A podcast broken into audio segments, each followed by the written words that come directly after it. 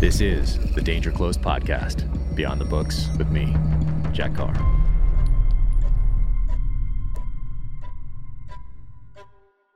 Today, I'm honored to welcome Clint Smith to the podcast. Clint is a United States Marine, served two tours in Vietnam. He was shot, which we discuss in this podcast, and then went on to serve as a police officer, worked for HK, then Gunsite, and then branched out and started Thunder Ranch. So you can find him at Thunder Ranch Inc. on the social channels and on the website. And this is his new book right here Urban Rifle 2. So without further ado, let's jump into it. All right. Here I am at Thunder Ranch Good morning. Uh, with Clint Smith. Good morning, How sir. you? How are you? I'm fine, thank you. And for those watching, we're having a little fireside chat here after a couple great days Like of training. That's it. Right, That's fireside right. chats, yeah. yeah, we've been out here with Steven Pressfield, of uh, author of Gates of Fire, for the last couple days here, reintroducing him to some weapons craft. Yes, sir. And had a great time. But uh, uh, Clint, thank you so much for for everything, for having us out here, and for all your love and support over the years. It uh, means the means the world to me. Well, some t- uh, people may or may not know, but you and I have known each other for decades now, multiple. So we've been around. Um, so uh, I, I think they go like, oh, he's just interviewing this guy, and of go, no, actually, we've known each other for a long time. So this was interesting to uh, have um, people who are real writers. Yeah, yourself, well. okay.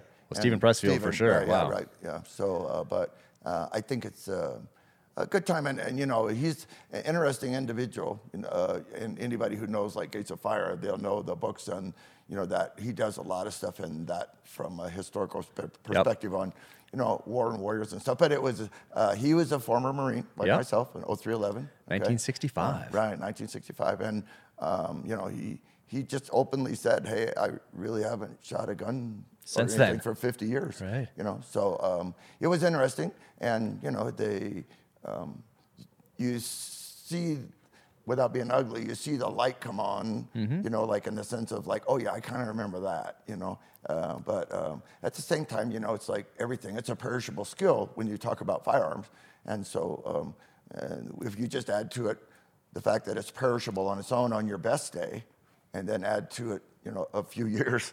Um, A year or two, yeah, yeah. yeah, yeah, yeah. So uh, yeah, it was it was a, No, it was think a it great was a few really days. good gig. Yeah, Yeah, you know? great few days. And he, he got to look at some stuff as far as um, a, a historical perspective. I think the correct word is martial arms, Mm-hmm. sure. like the history. That was great. So we, we covered that, and and to kind of see the lineage of it was um, interesting. So I, yeah, and we had some um, good good times like talking about stuff. That was you great. know, Yeah, I so, think like- they're it's uh, they're not used to this sort of thing right. uh, in their normal everyday. So he and I even had good conversations this, some this morning. I mean, he's basically, you know, one foot in the car and one foot out the door. Yep. But um, just, you know, we're just talking about things that, you know, what makes people do what they do. Are they truly? Because I think there are a lot of words today that are really misused or Yep. overused. Oh, yeah. Hero. I heard you guys, know, yeah. Yeah. So I go like, okay, so did the person jump on the grenade to think that they would be a hero, or did they jump on it for their teammates? And then, are do we define them as a hero afterwards? You know, what I mean, Yeah. their act was heroic, but uh, I don't, I don't know that in those, and you've been there, uh, and I've been there a long time ago. In those very, very, shall we say, intense moments, you know, something's not going exactly right, we're not losing, but it, this is this could be bad Um, you know, do people rise to that from training? You know, uh, you know, just like uh, I, I talk to people and they go like, all right, do you remember the first book that you wrote? And do you remember the last book that you wrote? And they were the same, but it was different. Yeah.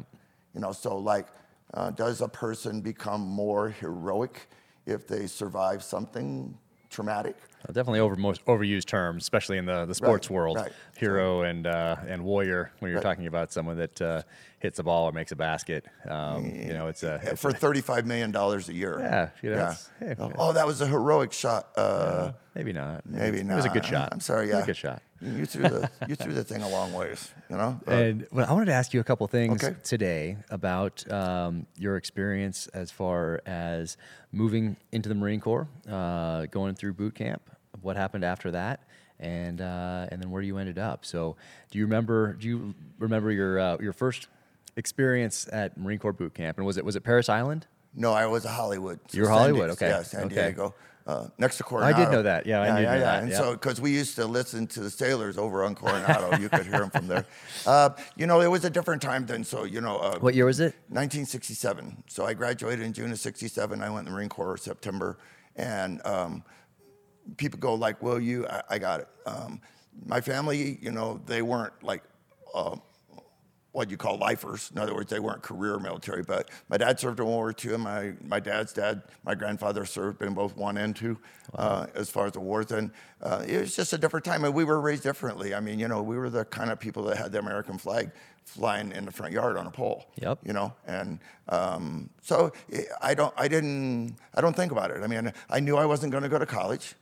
Okay, I mean, I knew that. Um, I mean, I kind of made it through high school, sort of, you know. Um, and I, um, yeah, I, I, that was just That was the path. That was the deal. You know, what I do mean, do you so- remember the first weapon that you did you had you shot before you got there? Had your dad taken? Yeah, you I, we went hunting as kids, and you know, I used to go with my dad. My dad was a career police officer, like 25 years, so that he did do a career at. Uh, and I always went with my dad Okay. more than the other kids. You know, Yeah. uh, my older brother, you know, I go rabbit hunting with him, but um, I used to go with my dad when my dad was a shooter.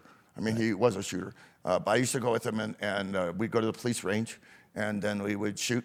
And I would what you kind of shot? sit there. Yeah, uh, Smith and Wesson six-inch barrel K38. And that was was that his That his was duty? no, that would have been his like competition gun. Okay. And you know, in Bullseye, they had three guns, like a 45, a, a 38, and a 22. Oh, okay. So they shoot three classes, like in Bullseye. At least they did then. I have no idea what they do now. You know. Yeah. So yeah, I, I had shot, and I, um, you know, absolutely, I remember. You know, so I went there in September. Uh, it was dark, like I think they plan it that way. Uh, you get off the bus, get in yellow footprints, go inside, get your hair cut. Um, you know, go inside, open a box, put all your shit in a box. You know, have a label made out, send everything you own. You're kind of standing there butt naked.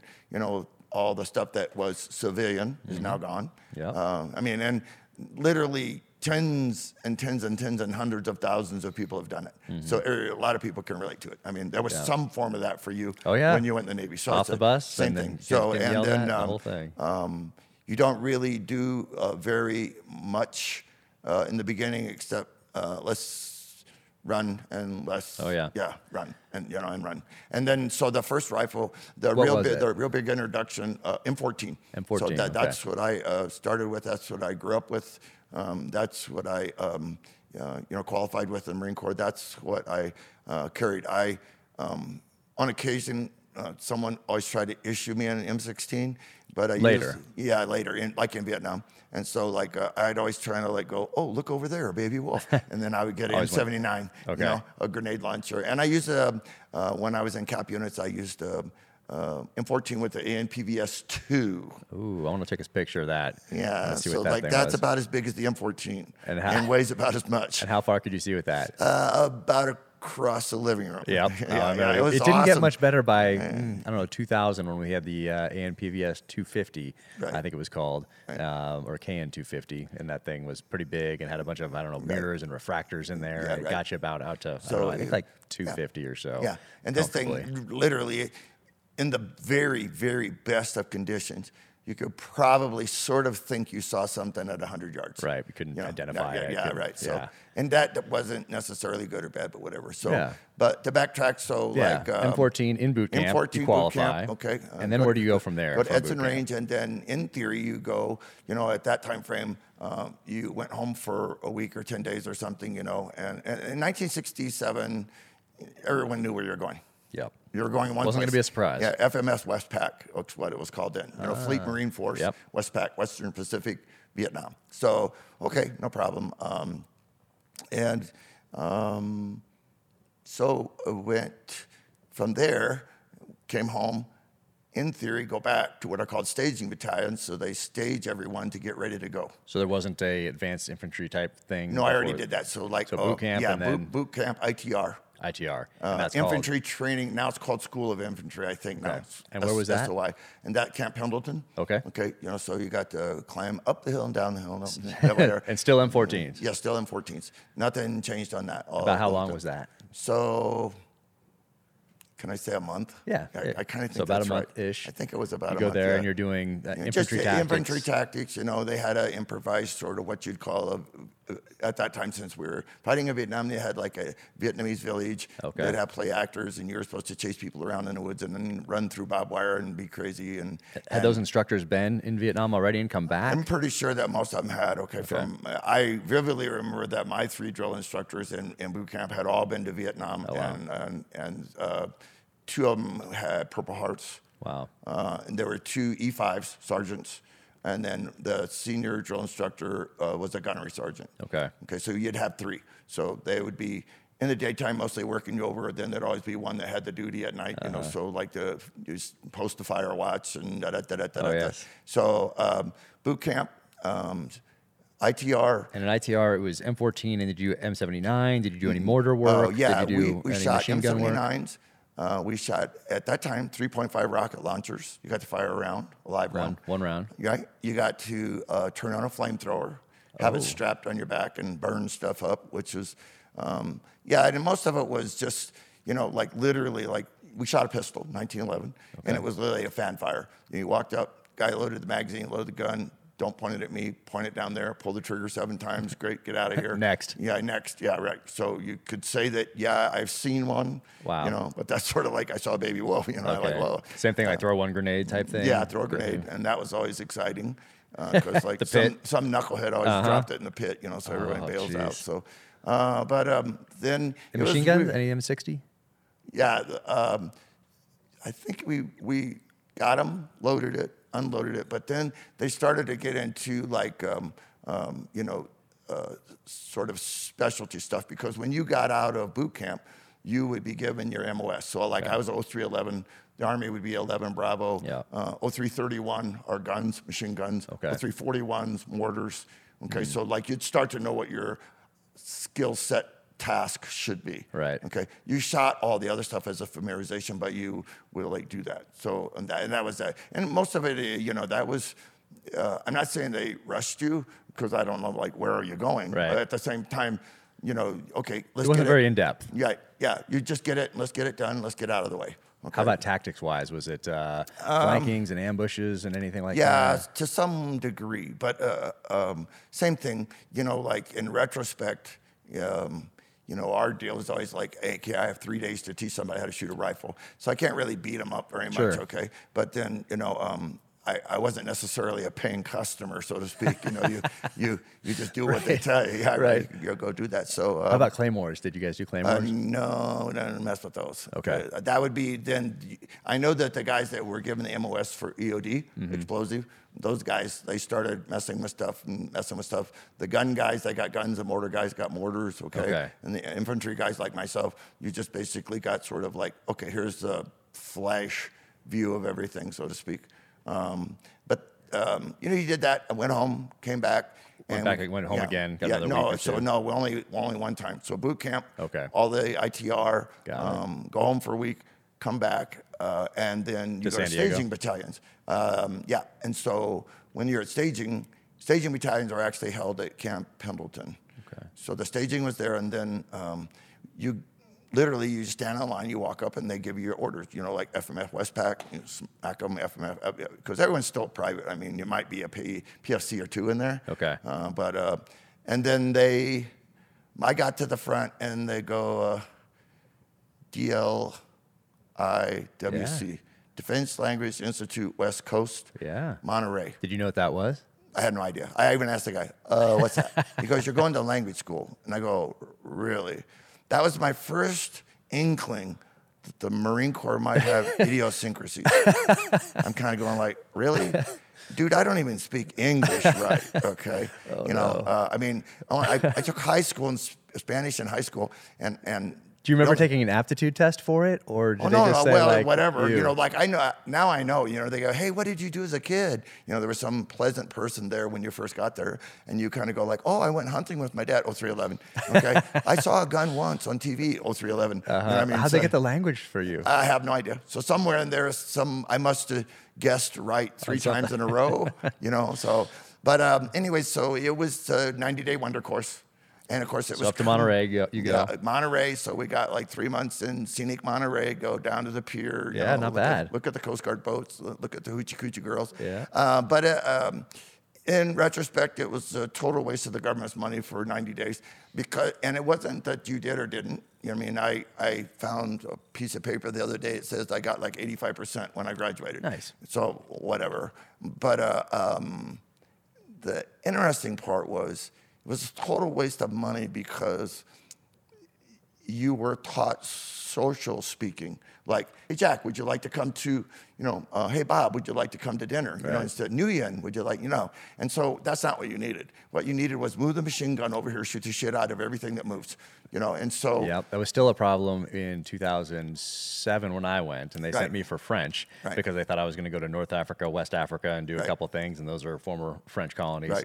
Uh, and I got to those. I did actually go, and I had an interpreter with me the whole time. So the the six months plus the the month to get there and the month to leave, kind of on either side of it, that was also a waste of the government's money, and also we did not learn those things that we needed to know No, about. right. Hey, this rifle, this that, move that over here. Those things we didn't learn. from what I've ta- the people that I've talked to who went to language school, that seems to be a pretty generalized Mm-hmm. theme. In other words, uh, it was okay, but I didn't learn whatever. So Got a few months in Monterey. yeah, so three months in Monterey, you know, the scenic on the beach kind of thing, and and then uh, literally uh, we um, left right from Monterey, went to El Toro, El Toro, uh, went to Okinawa, stayed at Okinawa like two weeks. Um, And are you with the guys now that you're going to be in No. country with, or you're Uh-uh. just kind of because you remember that's like now we're starting to talk uh, the first quarter of '68 that you're getting ready to go in. so there's no workup. You're not going to No, see. no. So you know the guys to your right and Nope, left, and nope, you've done this nope, training together. You're just going. You're going. baptism the guy on fire. your right or left is a Marine, and remember that was during TET. So casualties were really high. Hmm. A lot of killed, a lot of wounded, a lot of disorganization, a lot of disruption of units. So the deal with it was is I simply got plugged in. You know, so like mine was simple. I just got out of language school, remember? So like when I got there, um, you know, they give you your thing and, you get on a C-130 and they fly you to um, Quang Tri, Okay.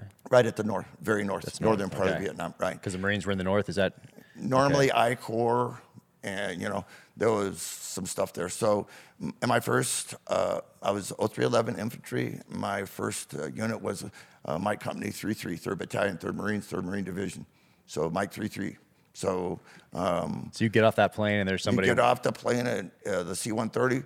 Um, you know, there's a gunnery sergeant there. Um, all you guys, okay, and then they take you as a herd.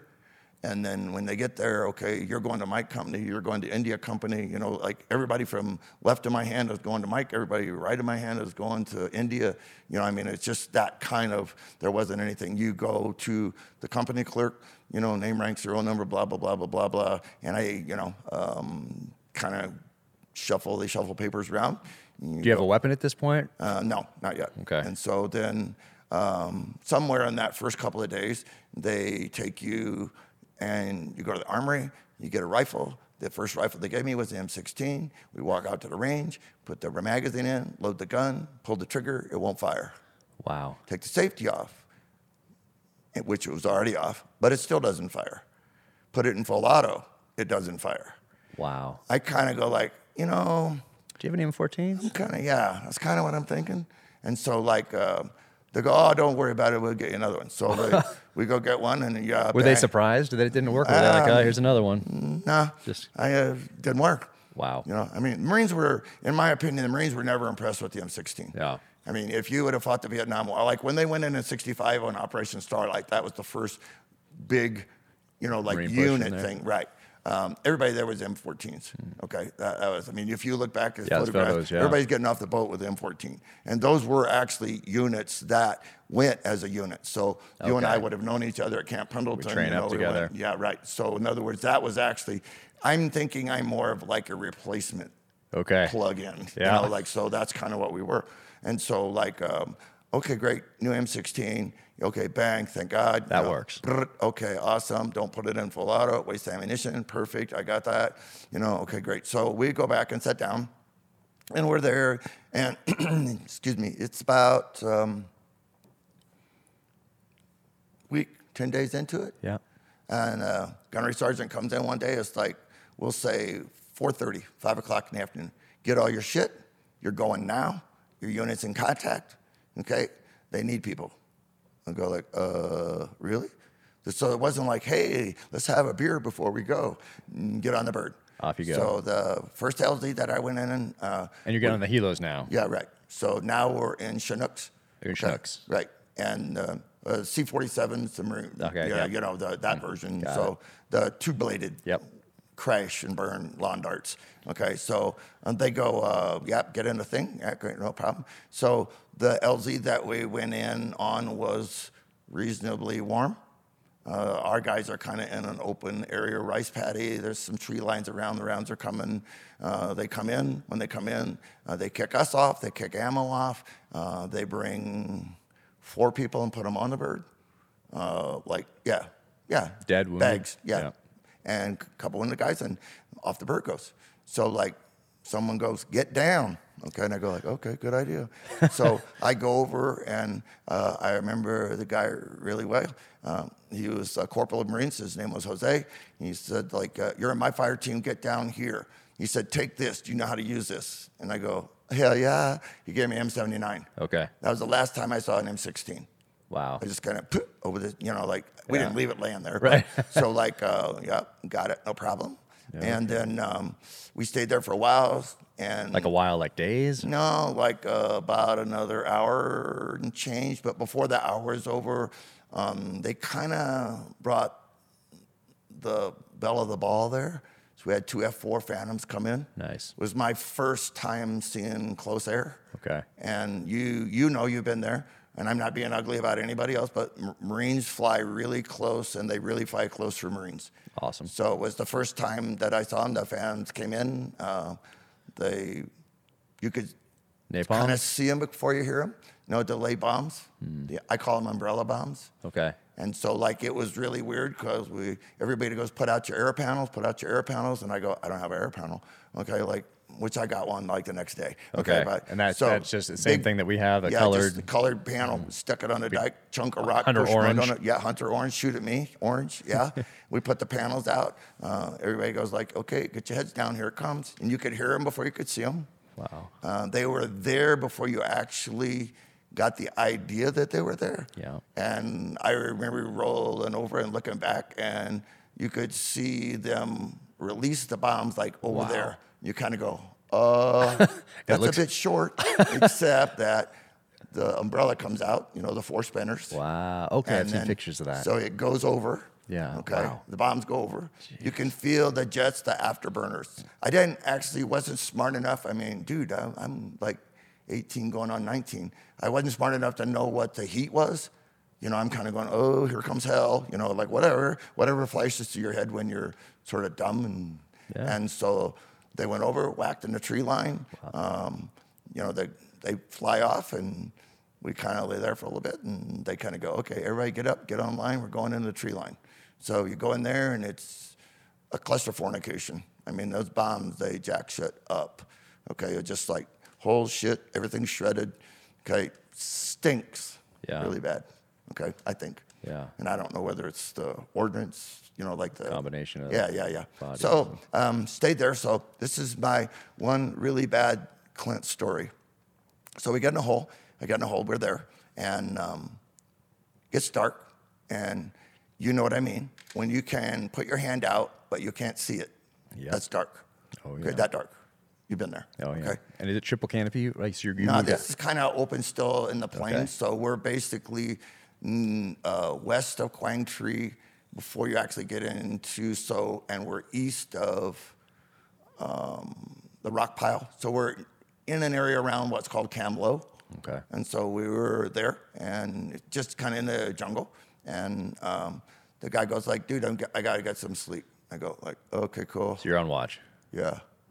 He goes like, uh, wake me up. Here's my watch. Wake me up. Okay, okay, okay, cool. And each each smaller maneuver element had their own watch, or you guys with? No, no, no, no, no. We were online. Okay. so everybody dug in, and then so like you're online, and then they basically they don't put out um, LPs. They don't want anybody forward. Okay. So because they're You're really not sure what is that we're kind of online, and then they kind of turn the ends in, from what I remember. Okay. Okay, so that Yep. you kind of don't get sort of flanked, so to speak. Yep. And then uh, they did put LPs behind us, Okay. which would kind of make sense. Uh, listing posts. Yep. Uh, which is actually, yeah, that's about all you do.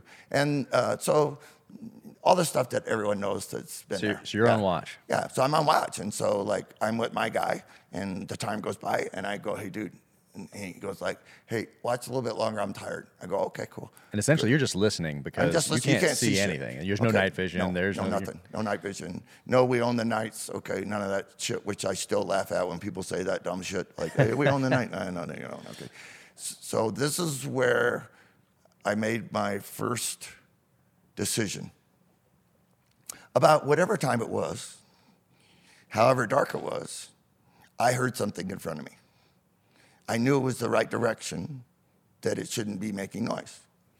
So I decide to, by the way, not very many people know this uh, at all, okay? So, like, this is, I'm doing this because we're friends.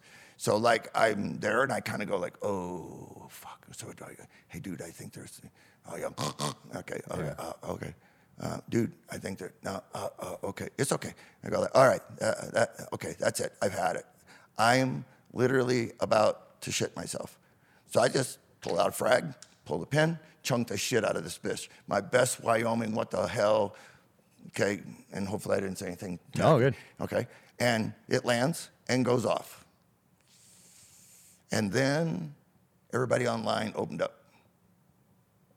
Okay, and I got all my tax money in that next minute that I've ever paid in American ammunition because everyone shot the shit out of everything in front. And people go, that's very, not very tactical. I got it. Okay. So then the next thing, when they got everyone to stop, because, you know, that's what Marines do. They shoot shit. Okay. It's just the way it is. Okay. So when they got everyone to stop, um, then somebody who was the gunnery sergeant came down and go, who threw that fucking grenade? And I go, oh, this doesn't sound good. So I go like, um, not me. So I kept the grenade ring for like three months in my pocket. No one ever knew? Uh, no one ever knew. It was me. Okay, so like the dude, of course, when the thing went off, the guy is sleeping, he jumps straight up, you know, and he's like, pow, pow, pow, pow, pow, pow, pow, you know, and you're like, wow. And people go, that's not very good fire discipline. You know, that all depends on whether or not you've ever been there before. Exactly. You know, it's easy for people to go, well, you know, real man, hey, you knew you'd have got an E-tool and went out there. No, What? a real man wouldn't have been there. He'd have been at home in the back seat with a girl of like a car he was just buying until he got drafted. Well, you know what I'm saying? Those so, uh, and I don't, uh, you can ask Heidi. I, I very rarely ever tell that, but because it sort of sounds chicken shitty. Oh. No, it doesn't But I kind of go like, hey, man, you know, uh, dude, I, I'm 18. Heck, I mean, yeah, it's a lot of yeah, you know. I- I- what was out there? Nothing. Or whatever it was, it got blown up and shot. Okay, so we it. did. We did the next day. Uh, we did the next day. Get up when it was daylight, and we went through. And there were people there, but they, I believe, were killed by the airstrike the day before. You know, and like, um, so that was my first visual on dead bodies. You know, like in the sense Yeah. of like dead bodies. Um, nothing spectacular in dead bodies. Dead bodies, they're dead bodies. They just don't have life anymore. Yeah. And then we came out the other side, went in a rice paddy. Again, we went across open paddies. And then that's where I saw a second bunch, um, quite a few actually, uh, probably 25 or 30 ish, I'd guess, dead bodies. And then we went in to join up with our sister, no, our company's sister platoons. Okay. So, like, we were. I'm thinking, oh, I know exactly. First squad, first platoon, okay. Nice. You know, first fire team, first squad, first platoon, Mike 333. You don't forget that stuff as a 3333. Right, okay. So, Do you remember your mission? Um, Did they tell you, here's your here's your mission. This is what we're doing here. No, we're going Here's the there- commander's intent. no, I'm not- None no, of that. dude, I, I was a private. So no one Actually, I was a PFC then. Uh, no. so never No, explained no, any of no, that. no. We just get online, stay online, don't do nothing stupid, and like go whatever. Wow. So, uh, Not we like went- we're here to clear this No, no, hamlet, no, this so, province. uh, do so it was interesting when we got to this place. Um, they needed to move us somewhere, so they brought in Amtrac's. Okay. And Amtrac is a tracked gasoline bomb. Okay, so like you can always tell when things are bad when you go like, okay, great, Amtrac's I rode in, they lower the thing, you get inside, they don't lower the thing. The whole roof is covered in sandbags. Wow. When the door comes open, if you have anything heavy like ordnance, you set it inside, which I thought later on wasn't bright, but the whole floor is covered in two layers of sandbags. Then we all got on the roof. Oh wow. That way, if it hit Mine. something, yeah, right. So uh, we did that, and then I do remember getting off, and um, the I think they call them in your world maybe CBUs, the cluster bombs. Yep. I Yeah, think we. I think we were still using those when I first got to the teams. I think. So, like when we got off and all these dead bodies were there, there were undetonated CBUs around. So they're going like, "Yo, new guy, don't kick that." Kind of like, uh, okay. So that's something you learn very quick in Vietnam. Never kick anything. Oh, yeah. Like walk down a road, kick a Coke can, which is an American kid alive walking down the street today who walks by a Coke can that's empty that won't kick it I bet. and they wired them all. Everything was wired. So, um, so the next day I saw the first Marine get killed, but I, uh, but I didn't. If you, so here's how I. That's. Um, are we still Yeah. good with this? Oh, yeah. Still want to go on this track? Yep. So we're walking along, and it's a bright sunny day. Everything's good. We're still in the paddies, tree line here or there. You know, you got flankers out. Now we're actually doing military stuff. You know, you have. And you're learning as you go. Yeah, we have a wedge. Oh, I mean, I knew what a wedge was. Okay. And I knew what flankers out was, and I knew I didn't want to be the guy on the flank. That's really. And fortunately, I got to stay with my squad leader because I have the grenade launcher. Hmm. Because in those days, the grenadiers still stayed with the squad leader. It wasn't like everyone had a 203. Okay. So in theory, the squad leader would run the three fire teams, and then the grenadier would stay with Okay. the squad leader. The squad leader would designate targets for the fire Okay. teams, you know, and then you'd have bounding go forward, bounding go forward, bounding go forward. And um, I don't know why I remember all this shit, but I Yeah. do. So, like, anyways, we were just walking along, and then there's this whomping big explosion. I mean, just whoop, whoop, you know, and you just like a shockwave one where you kind of Yeah. like a Bose commercial. And I remember seeing then, okay, or later, whatever, something go through the air, and, and you know, okay, great, this is a bomb. So everybody gets down, everybody faced outboard, you know, everybody, okay, you start digging in, get covered, what's going on? We're out kind of in the open again, which we think we'd have learned our lesson from two or three days, of, yeah, but not, you get it? So like, um, then we start, okay, what was it? Who did it? Where are they? Okay, and so we count off by fire teams. You know, fire team guy checks his four. This fire team, that fire team, squad's okay, squad leader's okay, grenadier's okay, my guys are good, that squad's okay. You tell the second squad, blah, blah, blah, blah. So, uh, no disrespect, okay? So, like, And each squad had a radio guy. uh, no, no radios in those days. The platoon wasn't would have guy. a radio. One platoon. Right, one right, radio for one platoon. Right, right. So, prick 25. Okay. Okay, so like uh, they go through a head count. Everybody's accounted for. And they go like, hmm. So they go back and do it again. That's typical of the Marines, you know, one, two, three, four, four, three, two, one.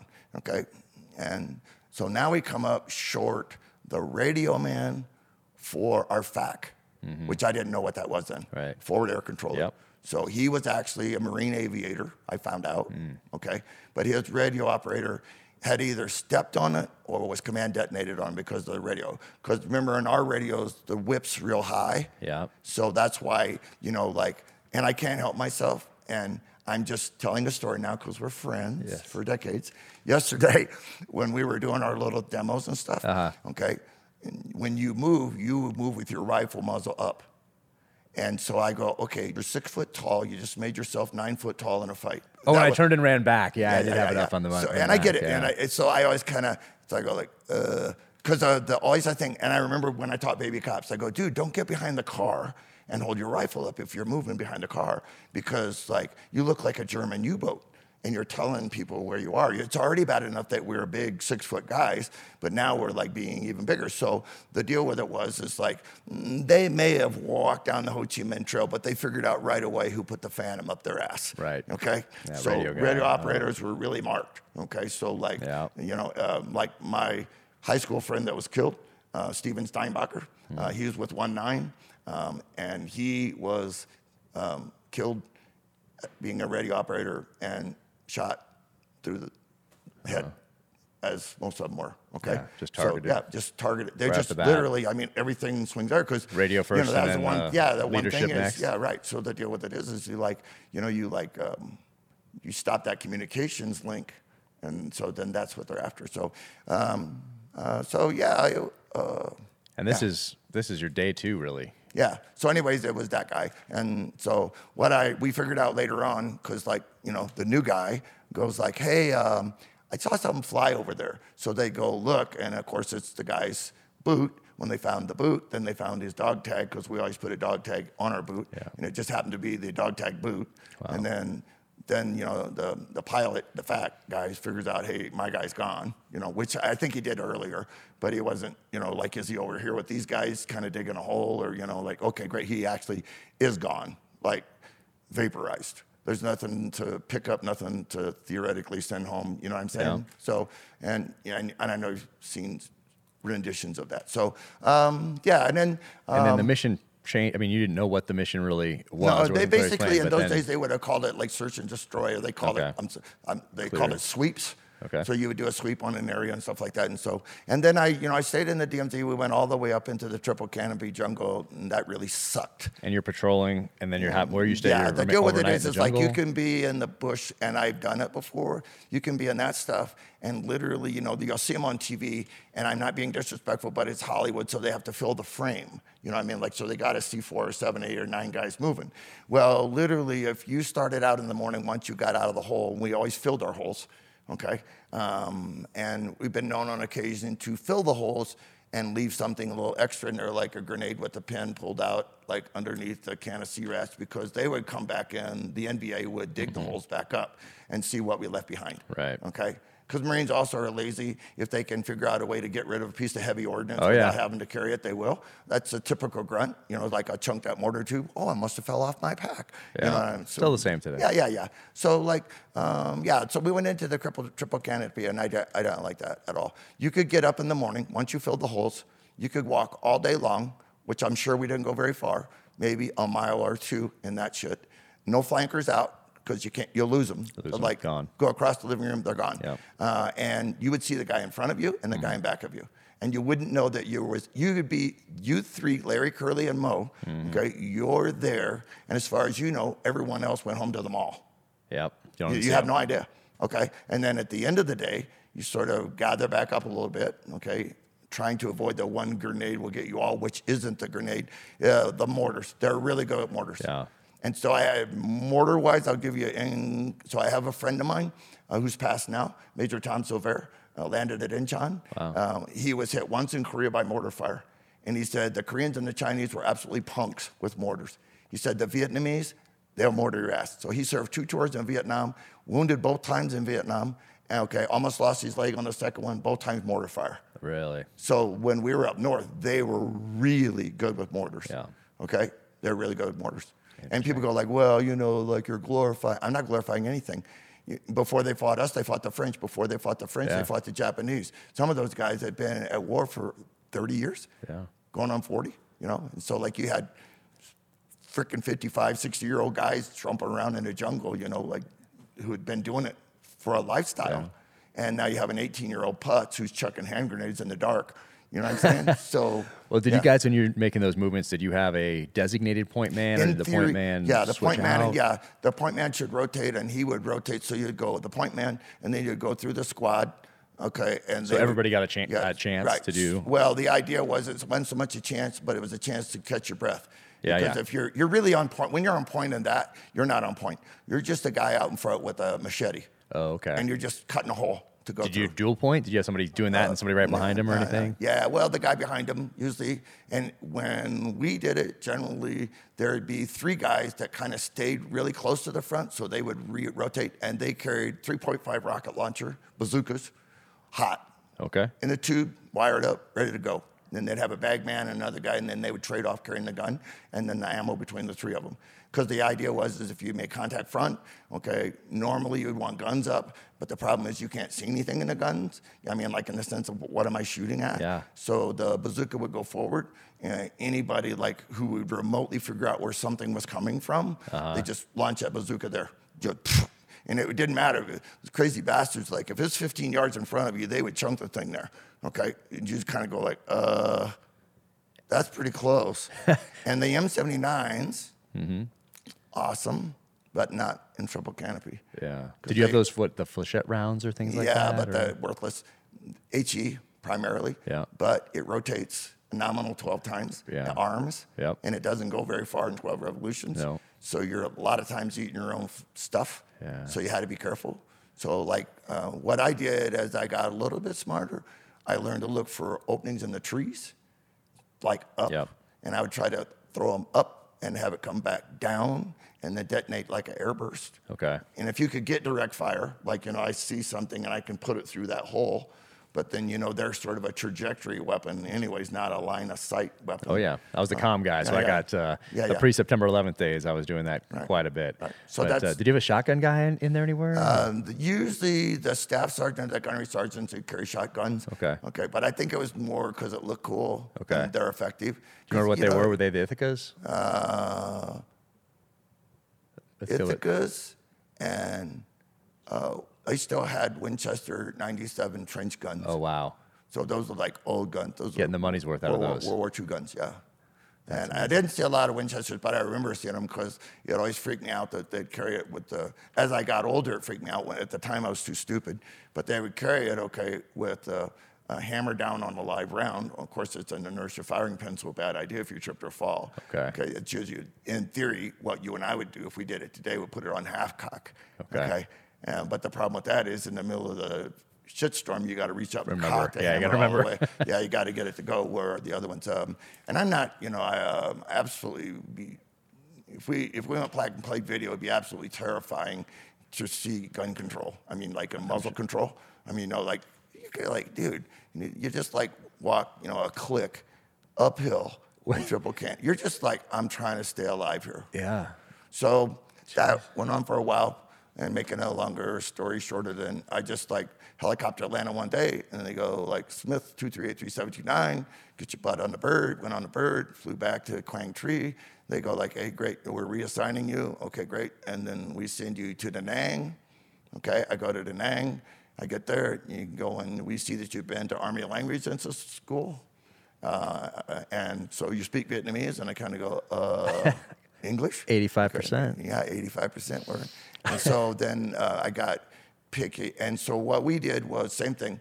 Um, the first guy I met and that kind of was buddied up with was a guy named Doug Bader, and he was actually actually was an American Indian. Oh, he no was kidding. from the Carolinas. He was a Cherokee. Wow. So like, um, and that he, yeah, he was. You know, what I mean, not like everyone else today goes, oh yeah, I, I have some Indian blood in me. No, you don't.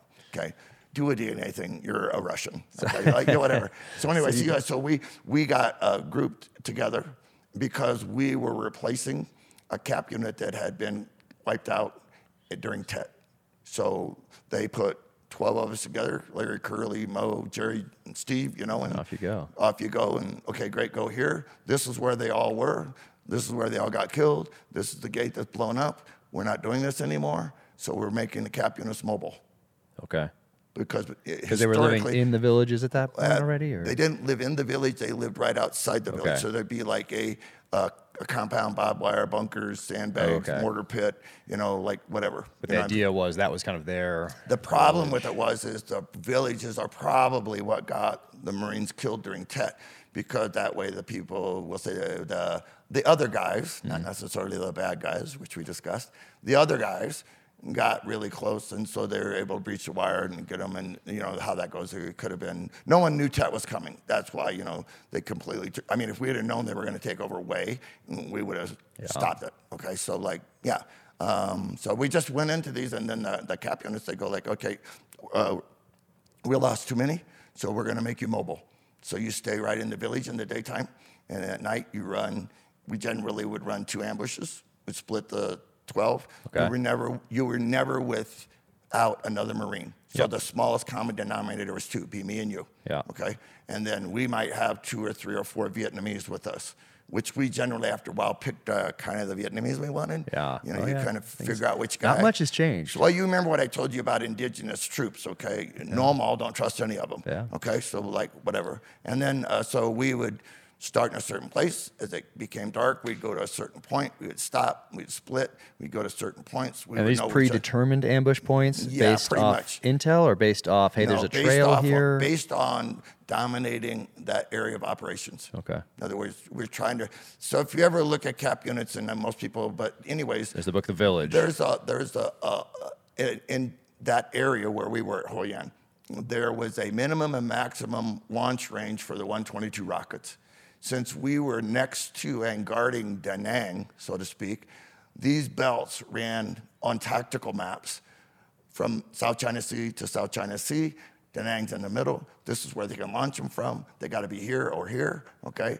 They put the cap units right in there. They bracketed them. We butt up. So our tactical area of operations would butt up one uh, basically area, and generally an area was about um, two clicks. Okay. You know what I'm saying? And sometimes smaller based on whether there was a river. So Yeah. ours was a little smaller because there was a river that ran through, which was actually probably more dangerous than not having it. Because Okay. rivers are mobility relatively quiet. People can cross them, so like whatever. So uh, we did that and um, um, uh, yeah, and so it was pretty much a happy meal. We'd do the two ambushes. Everybody would stay cool. And then what you do is just um, and you'd ask- initiate him with uh, with what? Do you remember? yeah, usually claymores. We Okay, had this so now you had the claymore Yeah, we. guys. Oh yeah, we now now when you're in the cap units, you're in the big league. Okay. By that I mean we go to our company headquarters, which was at Hoi An. and The captain was there, Mm-hmm. and then there'd be like a, you know like a staff sergeant or a gunnery sergeant there. So that was the base.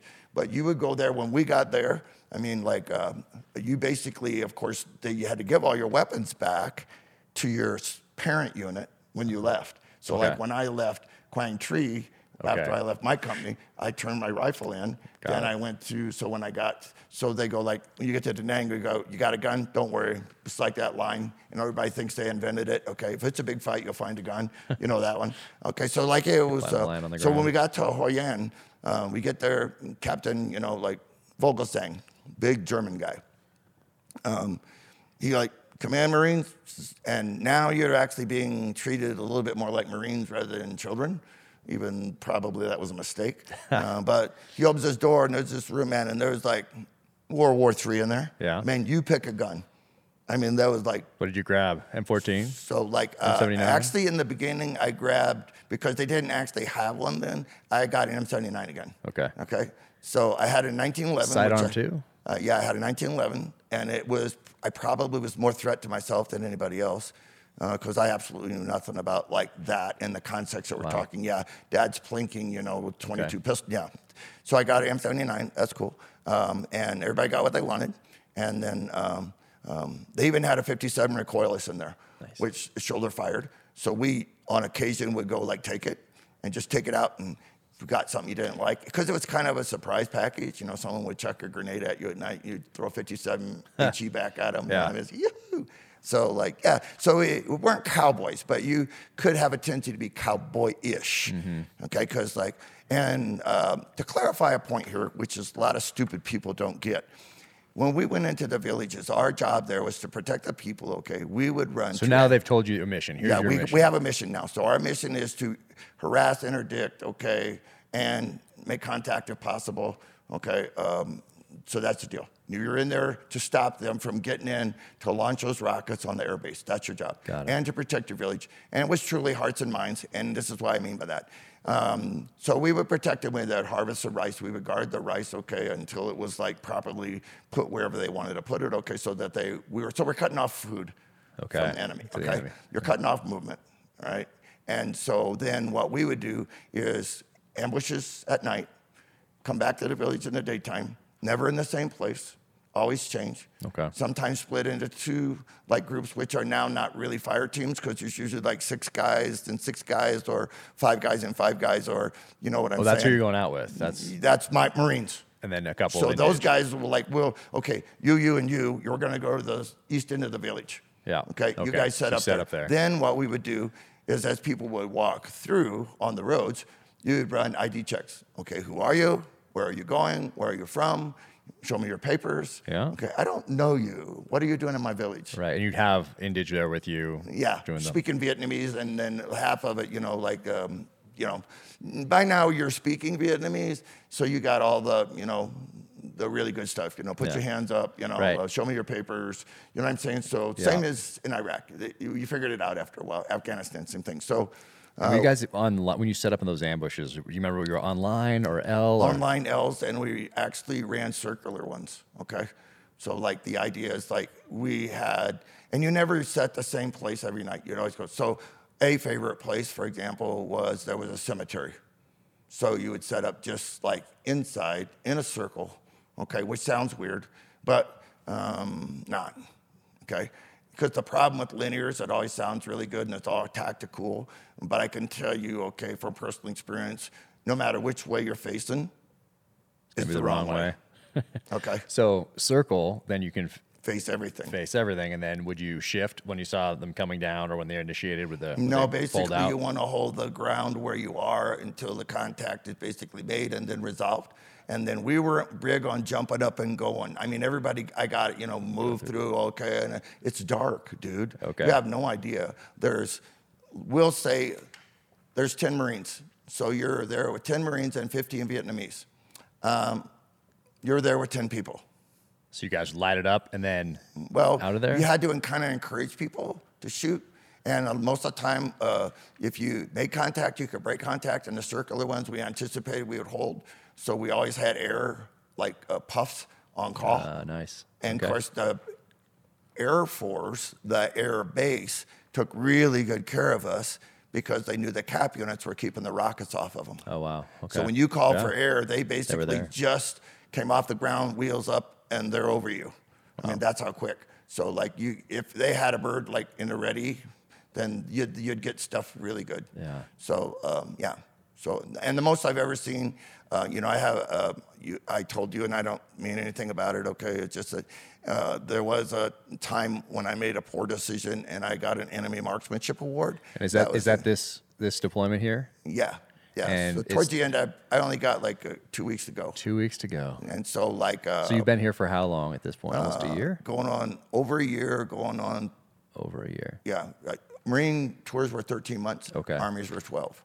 Okay, so like uh, typical Marine Corps was Exactly. 12 months. Yeah, right. So like um, um, that particular incident, which is Two know, weeks ago. go. Yeah, right. Um, yeah, I got a little scrap, some stuff flew around. You know, I got dinged a little bit, but it was awesome. On patrol, uh, actually, we were in an ambush.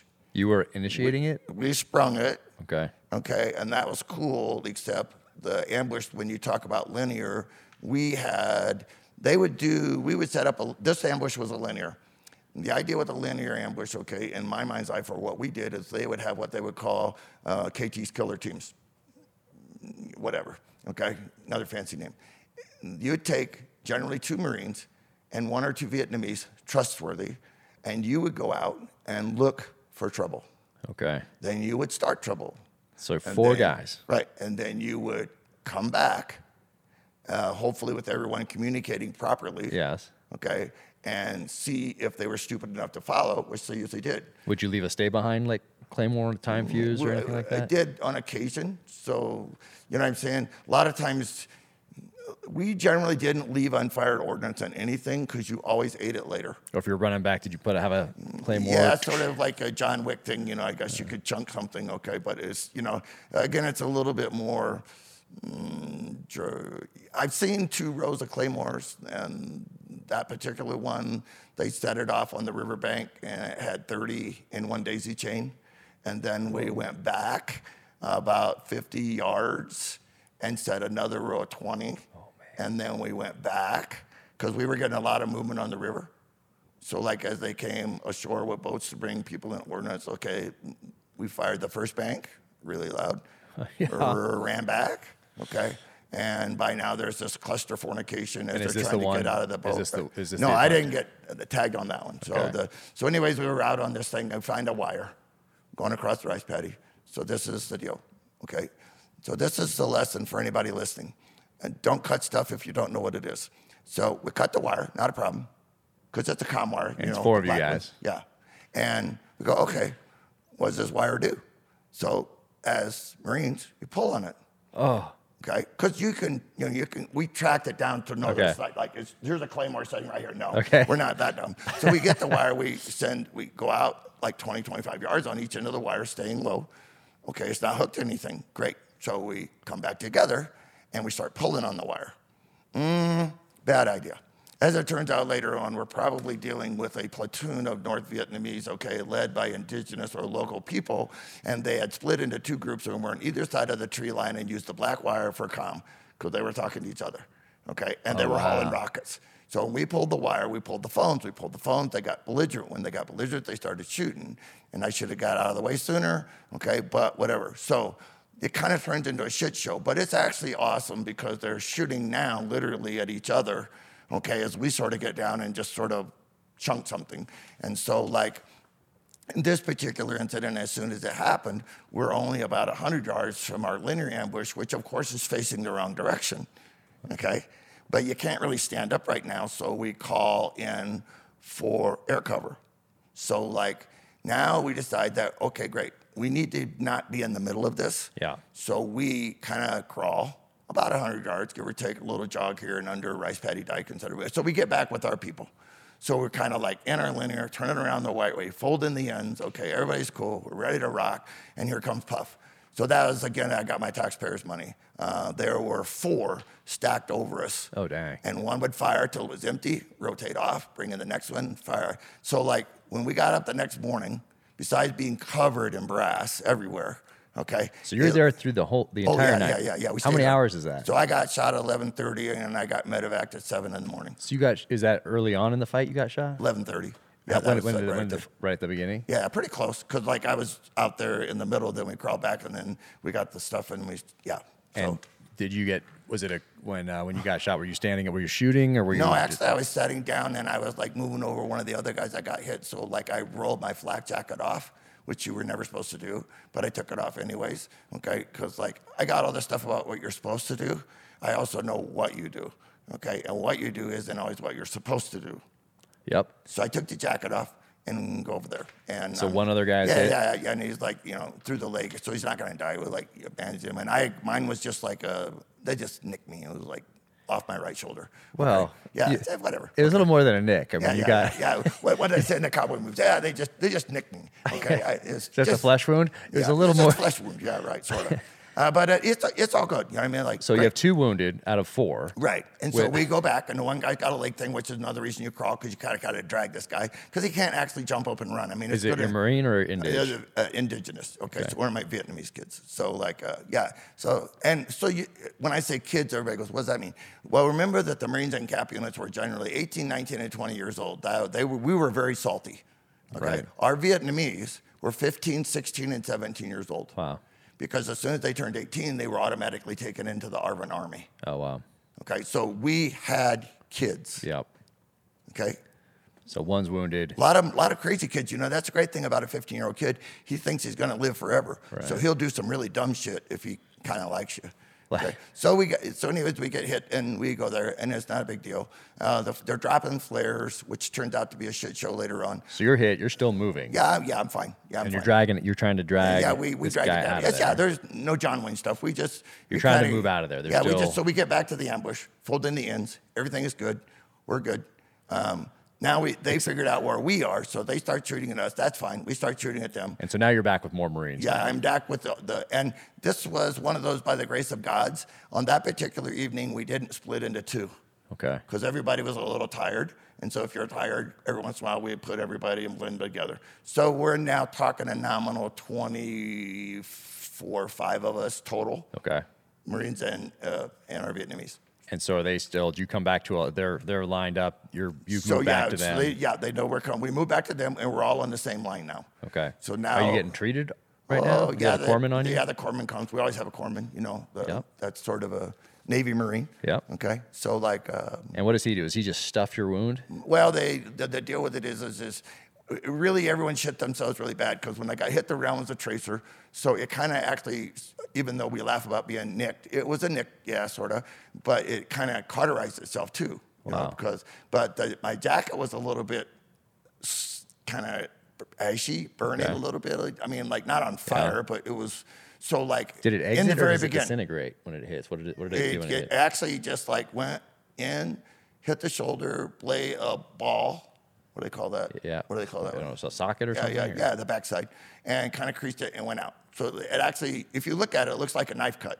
I mean, it's not like this big gaping hole like guys that lost their freaking legs. I mean, bless them.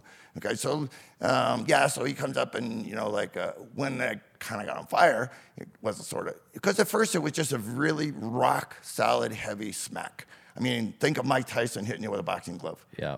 I mean, it's not like, oh God, I've been hit, I'm wounded, I'm dying. You know, no.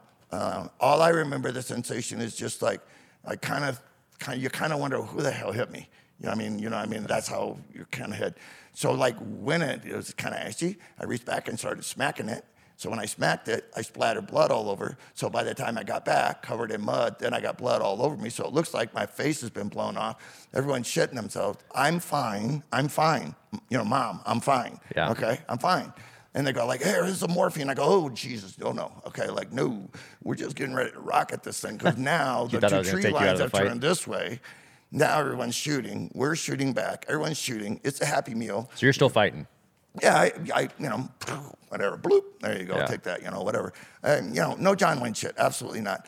Call on the air. Awesome. Here comes these puffs, man. So we got like one that came to us, and one more that came, and then one that was somewhere else that hadn't fired. Was so anyway. We had four. They're awesome. They're circling.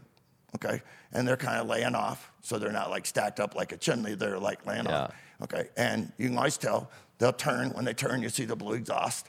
Then you know it's getting ready to get ready because they turn.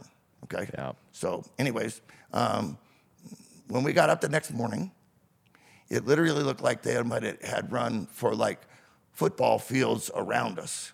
It looked like someone had run a rototiller.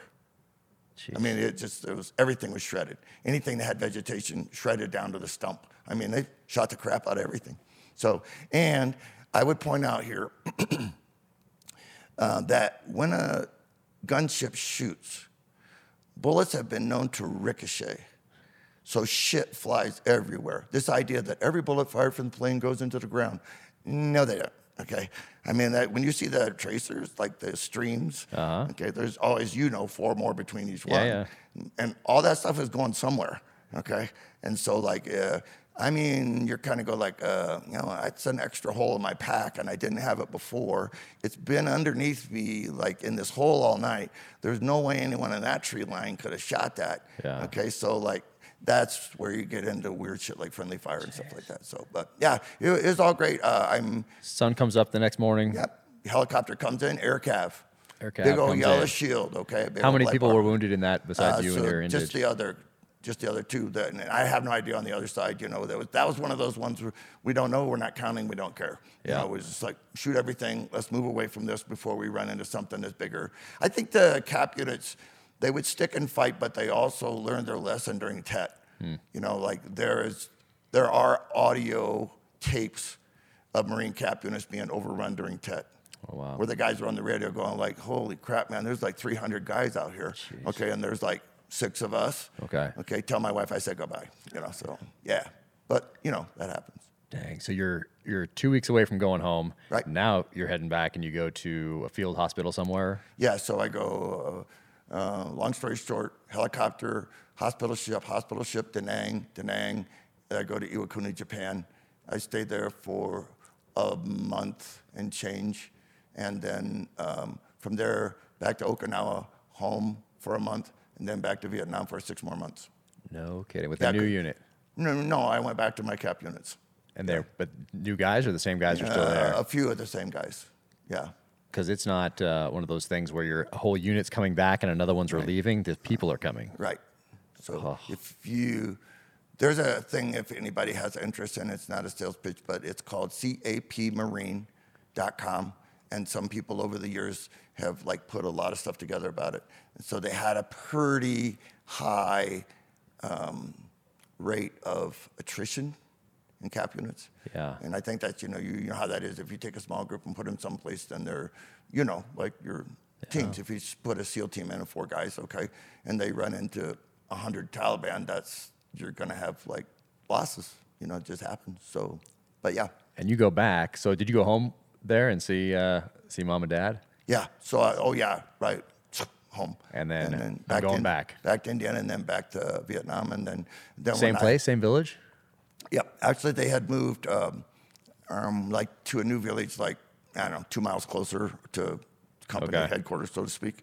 And they were just shifting stuff, you know, because you wear out your welcome, so to speak, in certain places. And same mission. Had anything changed in No, that time, nothing, or nothing just changed? Everything it was the same. same thing? Yeah, same thing. And they did that up until the time I left. When I left, um, I literally it was like you know no big happy meal. It's just your day. You just get your shit. You know, you go back to Da Nang. They put you on the Pan American. You go uh, directly uh, from um, Vietnam to Hawaii, and then we went back. Uh, and of course, there when you're in Da Nang is where they do all the like download. You know, no hand grenades, no guns. You know what I'm getting at. So like, yeah, yeah, turn everything back in. Right, turn everything back in. And then um, literally when I got back, that was when, so it was December of 69. Um, that was the fastest the Marine Corps ever moved with anything because they were starting the Vietnamization. Uh-huh. So literally when we were there, um, there were uh, probably four or 500 of us, like in different barracks and stuff. Yeah. And um, they just go like, you're out of the Marine Corps. And I go like, yeah, but I signed up for four years. "Mm, yeah, but we don't need you anymore. Wow. So I served right at three years. No kidding. Yeah. And that was just it. Here you go. Sign here Yep. And of course, you know, you go into the reserves. for a few Okay. years, however Yeah, long that yeah. was. And uh, the, the, there's, so like in December, I was in rice paddies, and in January, I got a job working for the, my first job was working for the phone company. I was up on top of a pole in northern Indiana in January, taking telephone wires down. Wow. So, no, like, hey, you know, you, and you know, I think I've told you. Technically, everyone knows in the military there's a DD 214. Right. So, like, uh, I never did anything after that. I mean, you know, like in the sense of I, I just went on with my life. But then, and my friend I told you about that was Incheon. Um, he was always badgering me about like, hey, go to the VA, get get what, you, get what you have Yeah. coming. I mean, you know, like in the And you went once. So I went once in 70, and then I went once in 2002. So when I went back, That was your follow up appointment. yeah, that was my follow-up appointment. Fairly like thir- typical. 32 years later, yeah. So I went, and and then uh, it was interesting though. You talk to the people, and you know, you know what I'm getting at. You, uh, we, you get now we get into they wouldn't even have known to call it that 30 years before, but now they have you know post-traumatic stress, and do you need counseling? And I go like, I think I managed the last 32. I got this covered. but then it was amazing. I got all kinds of shit in the mail. Okay, after I went, so I got it upgraded. What's called a DD 215. Oh, really? I've never Yeah, heard of this. Right.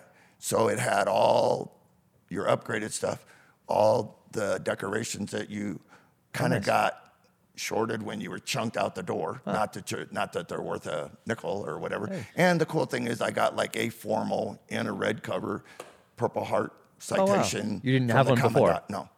I had a piece of type paper that said, you No, know, no one ever presented it to you. They shouldn't show up in the hospital well, and give you they, they showed up at the hospital because I think I told you Lew Walt was a three-star general. He gave me my Purple Heart in Da Nang before I went to Okay. Iwakuni, Japan. Right. Okay. So like, and Lew Walt had a vested interest in the cap units. He really liked them a lot. Okay. And he's an old Marine Raider from like Guadalcanal. Oh, wow. I mean, like, so this is a real deal. That's- yeah, Marine. that's yeah. This is not like a 19-year-old knucklehead standing there shot because he forgot to get out of the way. This guy is a real Marine. Yeah. Like a, a, an original Raider. Yep. Not like a, yeah. So, Jeez. but Well- yeah, it was just like you get all that stuff, and you know, um, like I said, um, that was. I always tell the joke like um, I got home on Saturday and Sunday morning my dad came in. This is what I was going to ask you about I- because I, think it's I- valuable for yeah, people. I love my dad. Okay, my dad is awesome. I had great parents, but my dad was born again hard.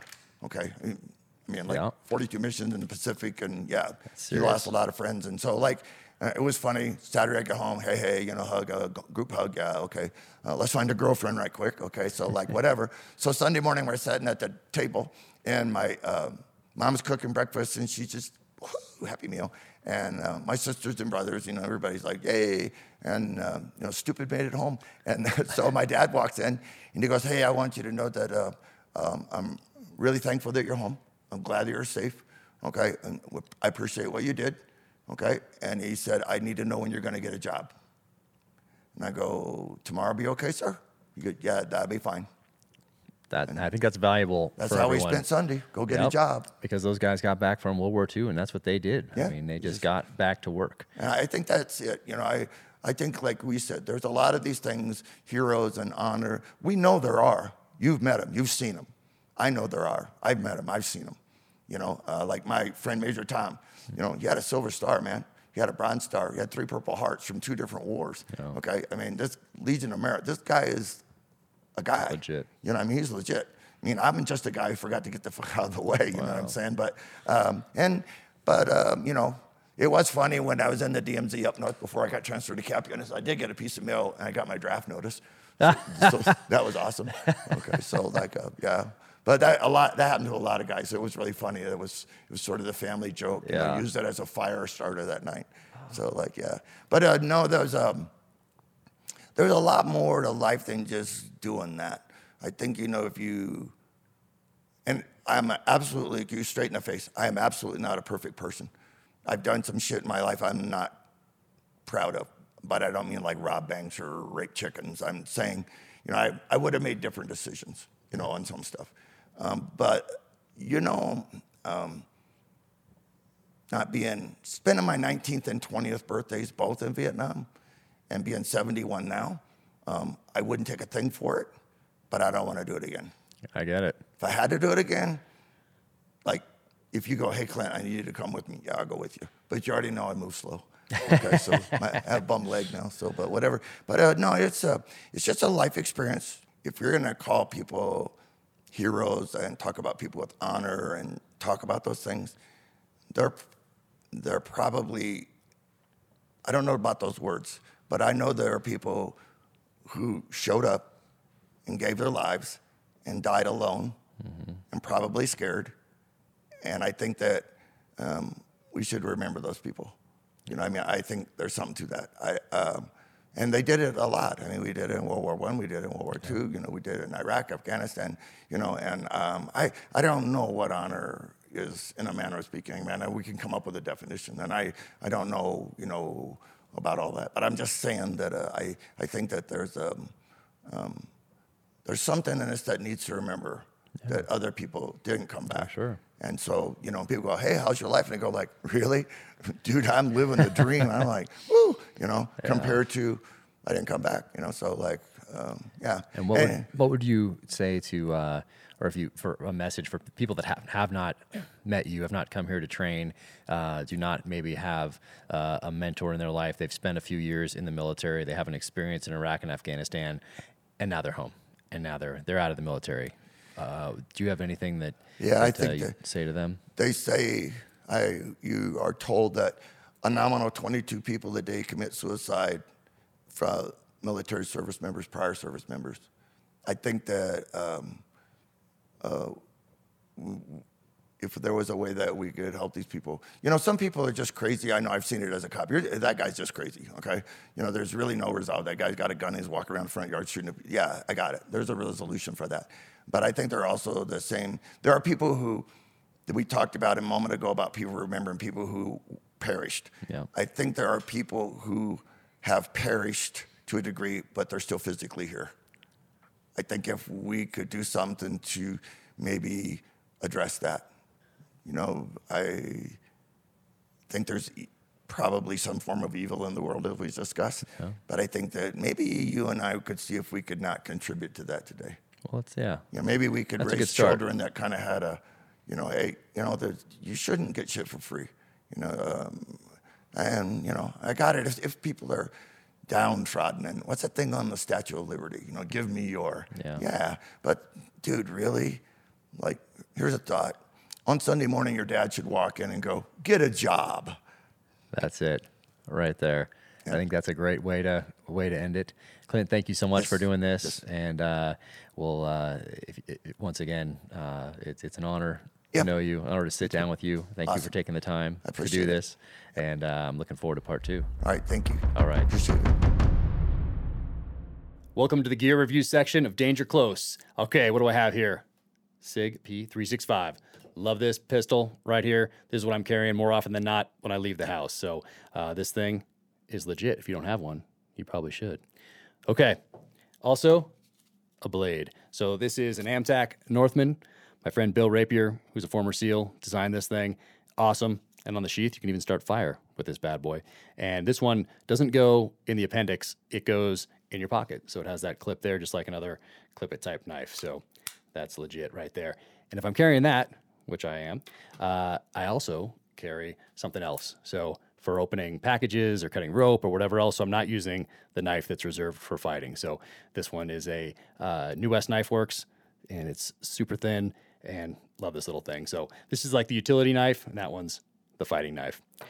All right, Ares watch. So I've been wearing this for about a year and a half now, something like that. But uh, Matt Graham, Ares watches, uh, did some work at the agency and just super guy. He also likes Land Cruisers.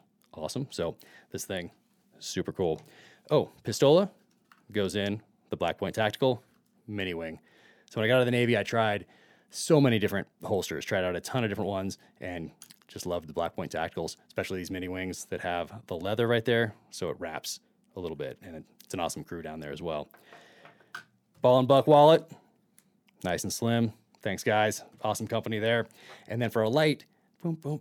So got this guy here. It's a Streamlight. So if I lose it, falls out of the pocket. It's uh, I'm not gonna have a heart attack because it is not crazy expensive, but it's still a great light. And if you lose it, not the end of the world. So definitely have a few of these.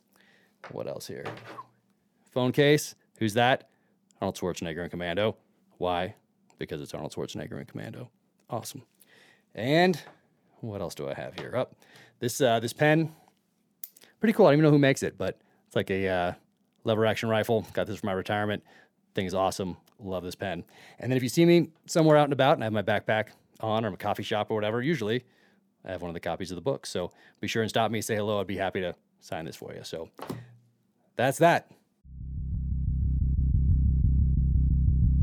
Thank you for tuning in to the Danger Close podcast. For more with Clint Smith, follow him uh, at Thunder Ranch Inc. and hit the website thunderranchinc.com and be sure to pick up his book, Urban Rifle 2, and make this the year you get out to Thunder Ranch. It's a 900 acre facility out in Oregon. It's incredible, beautiful, and I get out there every chance I get. So get out there, pay them a visit, do rifle work, pistol work, uh, scoped rifle work. Just get out there. You will thank me. And until the next time, hey, you can follow me at officialjackcarr.com, Jack Carr USA, and be sure to leave a review if you like this podcast and leave a good one. Until the next time, take care, be safe, keep fighting.